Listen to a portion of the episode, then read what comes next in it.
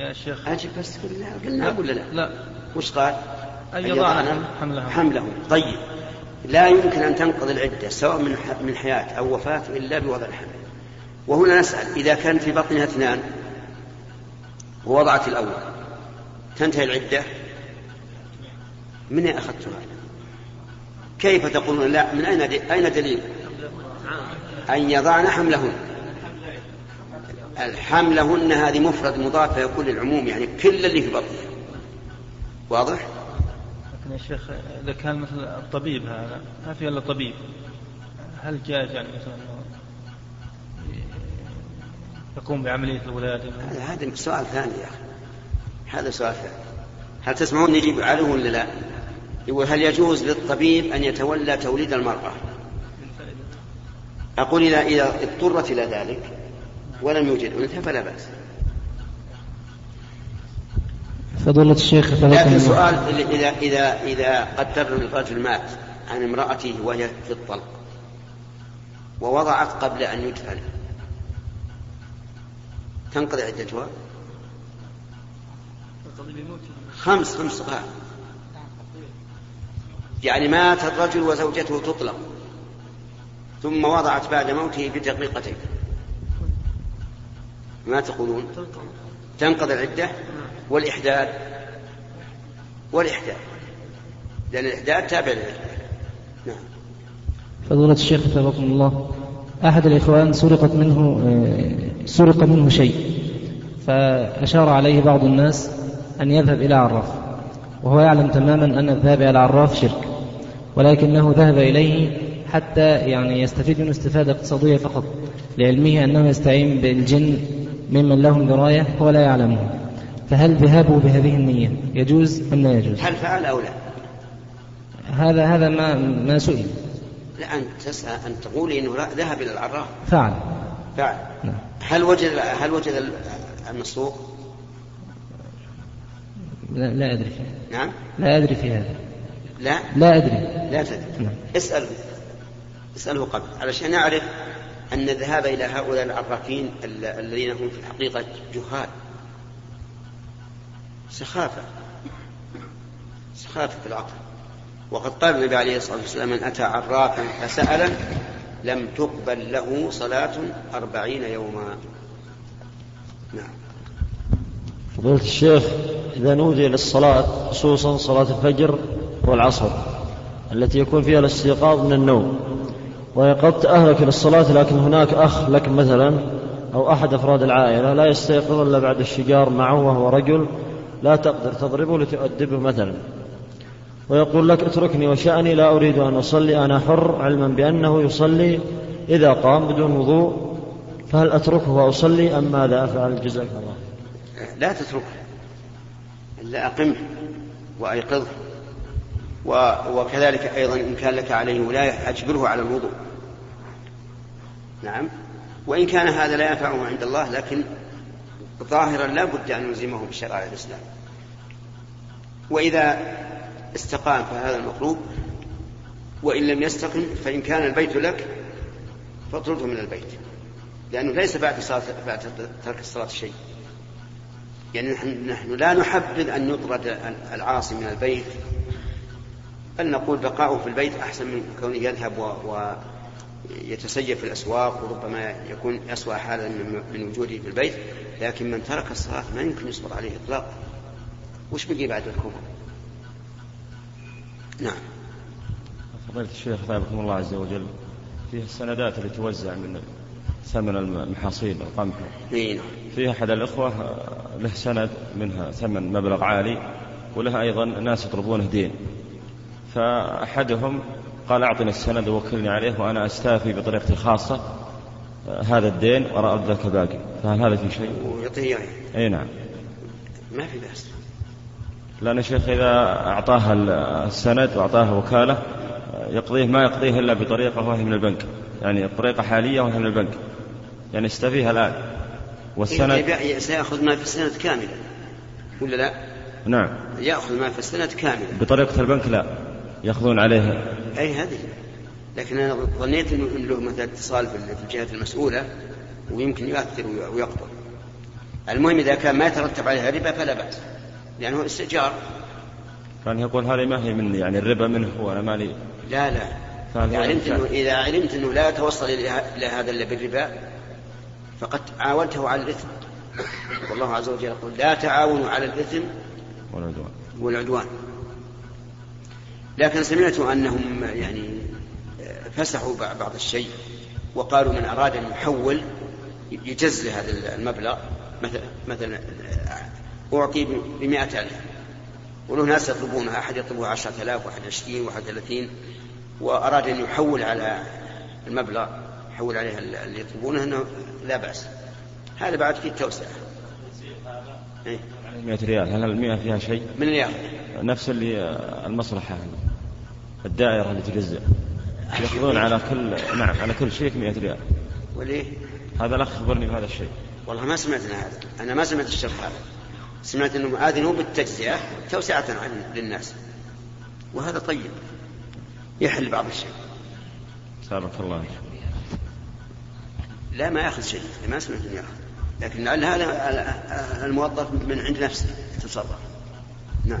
بعض أئمة الصلاة أو قد لا يحرصون كثيرا على تطبيق السنة في الأمر بالتصاف وتراص الصفوف. وحين أدخل إلى مثل هذه المساجد التي فيها مثل هؤلاء الأئمة أجد فراغات كبيرة بين المصلين. فحينما آمر بتسوية بصفها أو رصها حتى أجد مكانا في الصف الأول عتب علي بعض الناس. قالوا لا لا تحركهم فقد يخرجهم من الخشوع الذي هم فيه. فما حكم ذلك؟ لا شك أن على الإمام مسؤولية كبيرة في إصلاح أحوال المأمومين. وقد كان النبي عليه الصلاة والسلام يلتفت ويأمر بتسوية الصف حتى إنه مرة من المرات رأى رجلا باديا صدره فقال عباد الله لتسوون صفوفكم أو ليخالفن الله بين قلوبكم. وكان صلى الله عليه وسلم يمشي على الصف نفسه يمسح صدور المأمومين ومناكبهم يأمرهم بالاستواء. وفي عهد الخلفاء الراشدين لما كثر الناس جعلوا رجالا على الصفوف يمرون عليها. فإذا جاءوا وقالوا إنهم قد استووا كبروا الصلاة. فإذا علمنا اعتناء النبي صلى الله عليه وسلم بذلك واعتناء الخلفاء الراشدين من بعده تبين لنا أن الأمر ليس بالهين. وعلى الإمام مسؤولية ذلك. هو الذي يأمر. يأمر بالتراص ويأمر بالتسوية ويأمر بإكمال الأول في الأول. ولا يكبر للصلاة حتى يكونوا على السواء. عرفت؟ هذا شأن الإمام أما إذا أتيت وجدت كما يوجد بعض الناس الآن نعم إذا أتيت وجدت أن فيهم فرج فلي أن أن أدني بعضهم إلى بعض سواء دخلت أو ما دخلت. لأني إذا فعلت ذلك فإنما فعلت بهم ما هو مسنون. كما فعل النبي عليه الصلاة والسلام بعبد الله بن عباس رضي الله عنهما حين صلى قام عن يساره فأخذ برأسه من ورائه فجعله إيش؟ عن يمينه. وهنا مسألة يجب التفضل لها. بعض الإخوة جزاهم الله خيرا يحبون تطبيق السنة فتجده يصف في الصف ثم يفتح قدميه حتى يلتصق بقدم جاره. فتجده من أسفل زي البنار كما يقولون. من أسفل واسع يعني رجله مفتوحة جدا ومن فوق بينه وبين منكب صاحبه فسحة. وهذا غلط هذا مو السنة فهم السنة على هذا الوجه غلط. الصحابة كانوا يؤمرون بالتسوية والتراص فكان أحدهم يلصق كعبة بكعب الآخر من التراص لم يقولوا فكان أحدنا يفتح أو يفرج بين قدميه حتى يلصق كعبة بكعب أخيه. ما قالوا هكذا. ما قالوا يفرج. قالوا يلصق كعبة بكعب أخيه من شدة التراص وعدم فتح فتحة الصف. وهذه نقطة أحب من إخواني الذين يسمعون. هنا أو من من الشريط أن ينتبهوا لها. أنا وجدت في بعض الجهات الصف تجد من فوق من, من عند المناكب منفرج يصل إلى أربعة أصابع بين الرجل والآخر. والمناكب متباعدة والأكعب متراص. وهذا فهم للسنة على خلاف الصواب. المقصود التراص نعم. نعم. حركهم لكن لا تحركهم إذا رأيت بس عشان تخليهم ترصون جدا لأجل تدخل لا. لكن إذا وجدت فرجة أنت قربهم سواء كان لك مكان أو ما لك مكان. نعم.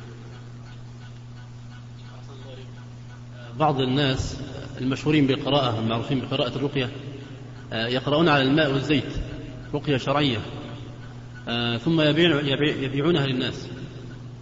وهي طبعا قد تنفع وقد لا تنفع بأمر الله وقضائه. فهل يجوز أخذ ثمن هذه الرقية المباعة؟ أولا نسأل هل هذا من المشروع أن أن الإنسان يقرأ في الماء أو في الزيت ويدهن به المريض أو يشربه أو لا؟ وجوابي على هذا أن هذا لم يرد عن النبي عليه الصلاة والسلام. وغاية ما سمعت في هذا أن الرسول عليه الصلاة والسلام كان يبل أصبعه في ريقه ويمسح الأرض ثم يقول تربة أرضنا بريقة بعضنا يشفى بها مريضنا بإذن ربنا. ولكن ورد عن السلف والأئمة ما يقتضي جواز ذلك أن القارئ يقرأ في القرآن في الماء ويشربه المريض. هذه من جهة أصل هذه المسألة. أما من جهة الأخذ الذي وضع عنها وكونها تجعل صيدلية يفتح الإنسان محل ويضع فيه هذا الماء أو هذا الزيت. وسمعت أيضا أن أن بعضهم يقنن لكل نوع من القراءة ثمن. مثل آية الكرسي بعشرة والفاتحة بعشرين وهكذا. هذا غلط. وسبحان الله فيما أظن أن ذلك لا ينفع. لأن هذا القارئ لم يكن مخلصا في في قراءته. صار يريد بعمل الآخرة الدنيا. فلا ينتفع. وانتفاع بعض المرضى بذلك والله أعلم لأن نفوسهم تنفعل ويعتقدون أن ذلك ينفعهم. والاعتقاد له تأثير قوي جدا على البدن لأن البدن تابع للنفس. فإذا اطمأنت النفس إلى هذا هذا الماء أو هذا الدواء صار مؤثرا بلا شك. أفهمت؟ لهذا أوجه النصيحة من هذا المكان إلى إخواني القراء أن لا يتخذوا القراءة وسيلة للتكسب الدنيوي وأن يكون أكبر غرضهم آه، نفع إخوانهم المسلمين. ثم إن أعطوا شيئا وقبلوه فلا, فلا بأس بذلك. وإن تركوه أيضا حتى, حتى بدون شرط فهو أفضل بلا, بلا شك. أما أن يجعلوا هذا شيئا كما وصفت شيئا مقننا وكأنها صيدلية يختلف فيها الدواء فهذا غلط. لكن هنا مسألة. لو أن أحد قال أنا لا أقرأ على هذا المريض إلا بكذا وكذا. وهذا غير مسألة الماء فهل يجوز؟ نقول جاءت السنة بجوازه. جاءت السنة بجوازه في قصة القوم الذين بعثهم النبي عليه الصلاة والسلام في سرية فنزلوا على أناس استضافوهم فأبوا أن أن يضيفوهم فسلط الله على زعيمهم وسيدهم عقربا لدغت وكانت شديدة. فقالوا لعل هؤلاء القوم الذين نزلوا بنا لعل فيهم قارئ. لعل فيهم قارئا يقرأ عليه. فجاءوا إلى الصحابة وأخبروهم الخبر وقالوا لا نقرأ لكم إلا أن تجعلوا لنا جعلا. وعينوا لهم قطيعا من الغنم. قالوا لا بأس. فذهب أحدهم أي أحد الصحابة فجعل يقرأ على هذا الرجل سورة الفاتحة. وهو لديغ يتلوى من من, من السم.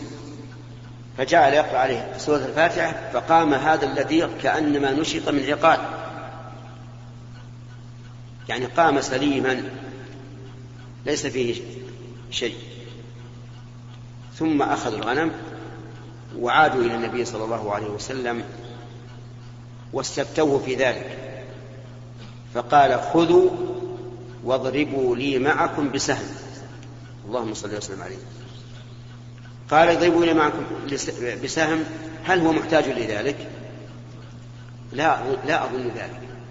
لكن لأجل أن تطيب نفوسهم بأخذه ثم قال إن أحق ما أخذتم عليه أجرا كتاب الله. نعم.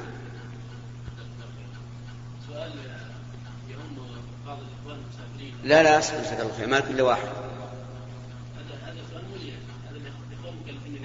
أي ما يخالف إذا دار على الإخوان وانتهوا تعود طيب فضيلة الشيخ حفظك الله. إذا الشخص دخل المسجد. إذا؟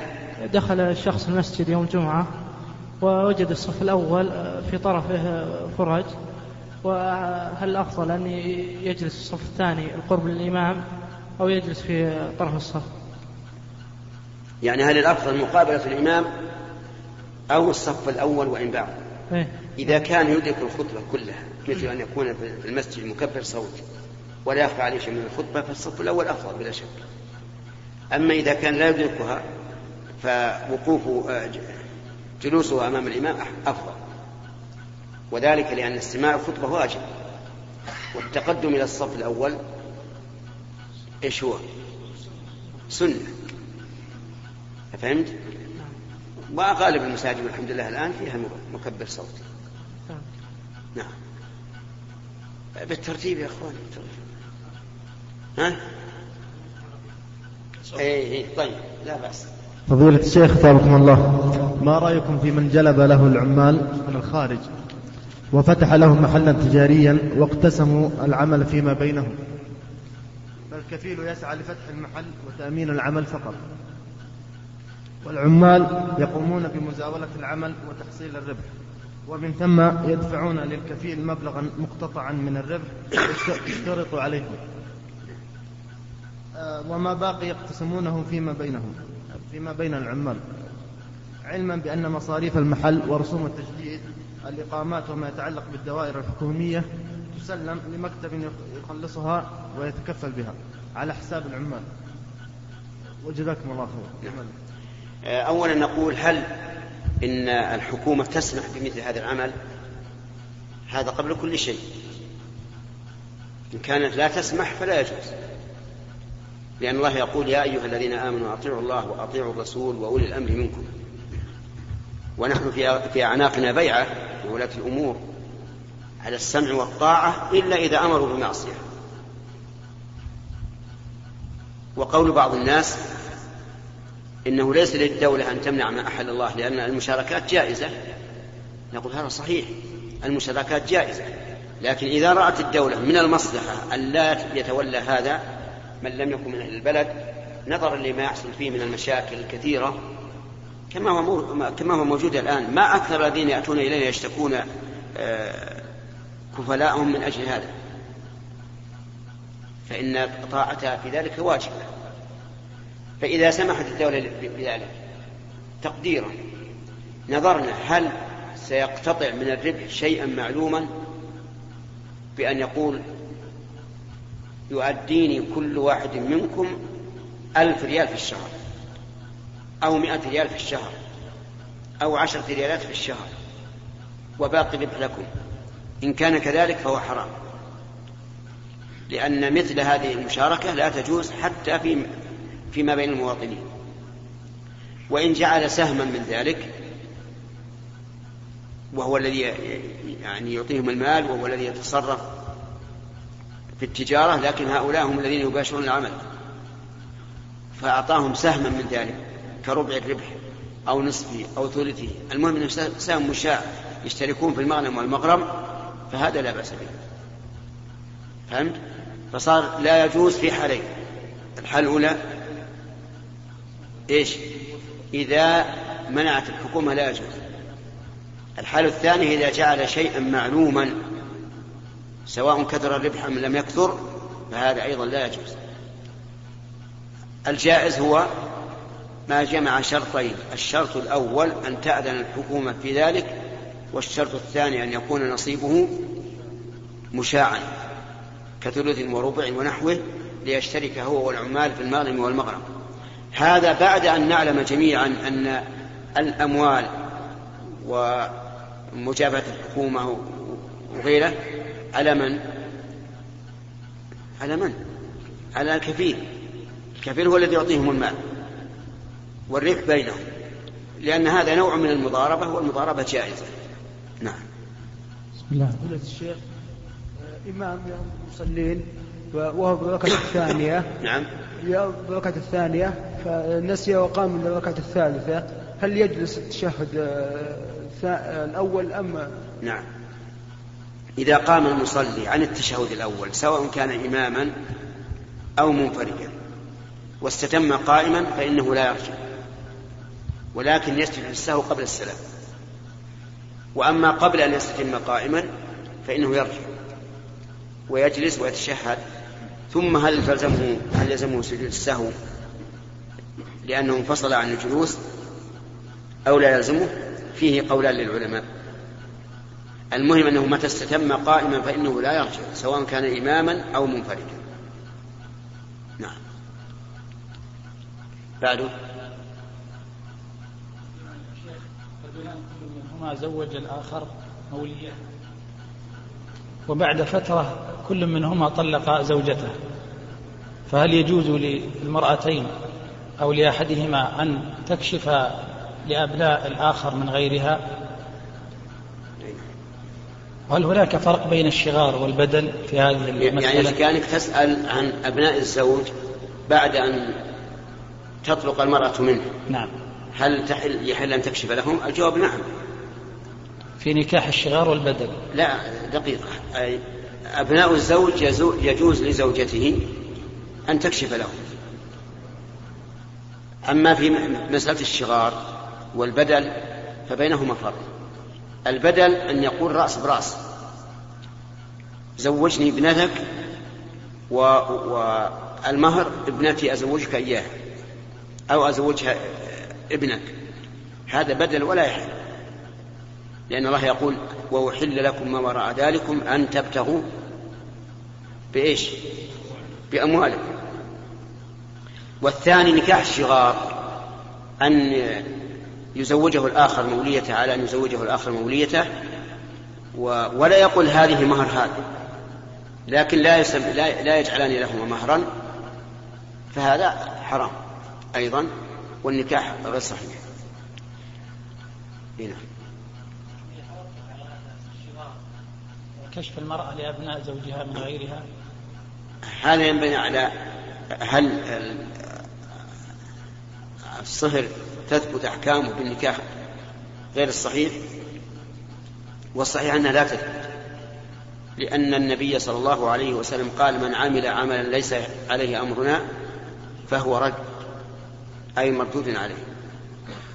نعم. فضيلة الشيخ أنا موظف أشتغل براتب ثلاثة آلاف ريال وخمسة في المية من الأرباح. هل المية من نسبة الأرباح. أرباح إيش؟ أرباح المحل. أنت موظف في محل؟ موظف في محل. إيه؟ براتب ونسبة. هل هذا الأمر جائز؟ والله يحتاج إلى تأمل لأن مقتضى كلام العلماء في مسألة المشاركة أنه لا بد أن يكون بالسهم. فبدل من أن يقول لك مثلا راتب 1000 ريال 3000 ريال ولك 10% من الربح يقول لك 50% من الربح بدون راتب. هذا صحيح. أو يقول لك راتب مقطوع يعني بمعنى مالك شيء من الربح. الربح كله لصاحب المحل وأنت أجير عنده لا, لا بأس به. أما أن يجعل لك راتب مع جزء من الربح فهذا يحتاج إلى إلى إلى تأمل في المسألة لعل الله يفتح علينا. هذا الأخ موسى يقول إنه انتهى الوقت. نعم. سبحانك اللهم وبحمدك أشهد أن لا إله إلا أنت أستغفرك وأتوب إليك. أيها الإخوة في ختام هذه المادة نسأل الله أن نلقاكم في لقاءات متجددة. مع تحيات مؤسسة الاستقامة الإسلامية. للإنتاج والتوزيع في عنيزة. شارع هلالة رقم الهاتف والناسخة الهاتفية صفر ستة ثلاثة ستة أربعة ثمانية ثمانية ثمانية صفر والرقم الثاني صفر ستة ثلاثة ستة أربعة خمسة ثمانية ثمانية صفر ورقم صندوق البريد اثنان وخمسمائة وألف.